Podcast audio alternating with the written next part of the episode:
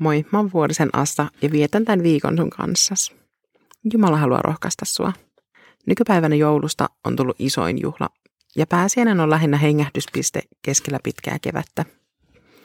Toisaalta pääsiäisen luonteeseen sopii hyvin, ettei sitä varten tarvitse stressata kuukausikaupalla, vaan voi ihan vaan hiljentyä sen viettoon. Pääsiäistä ei olisi ilman joulua, mutta toisaalta ei jouluakaan olisi ilman pääsiäistä. Jos Jeesus ei olisi syntynyt, hän ei olisi voinut sovittaa meidän syntejä ristillä ja voittaa kuolemaa ylösnousemuksellaan. Mutta jos Jeesus ei olisi kuollut ristillä, ei hänen syntymälläänkään olisi ollut loppujen lopuksi merkitystä iankaikkisuuden näkökulmasta. Opetuslapset joutu suuren hämmennyksen valtaan, kun he meni pääsiäissunnuntaina Jeesuksen haudalle. Suru, epätoivo, pelko. Monenlaiset tunteet oli varmasti vallannut heidät, kun yhtäkkiä heidän opettajansa oli poissa – ja nyt siis ihan kirjaimellisestikin.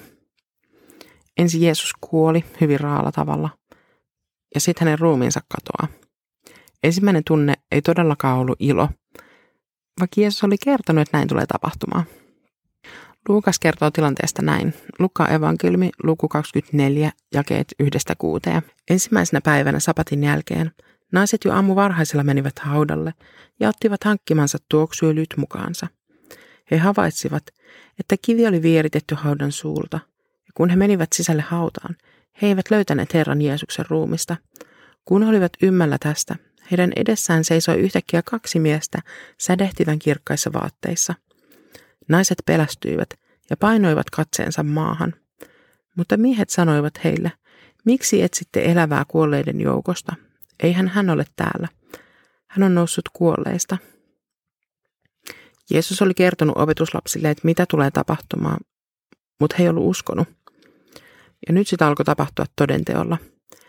Pikkuhiljaa palaset alkoi loksahdella paikoilleen.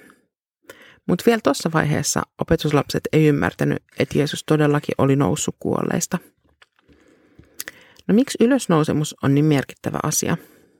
Kärsimyksellään ja kuolemallaan Jeesus voitti kuoleman – mutta vasta ylösnousemus niittasi lopullisen voiton tuosta vastustajasta. Ruumiin ylösnousemus oli alku uudelle aikakaudelle. Alkoi pelastuksen ja toivon aika. Ja sitä me saadaan elää yhä tänäänkin. Ja siitä pääsiäisessä on kyse. Se on juhla, mikä sopii erityisen hyvin tähän kirkkaaseen kevääseen.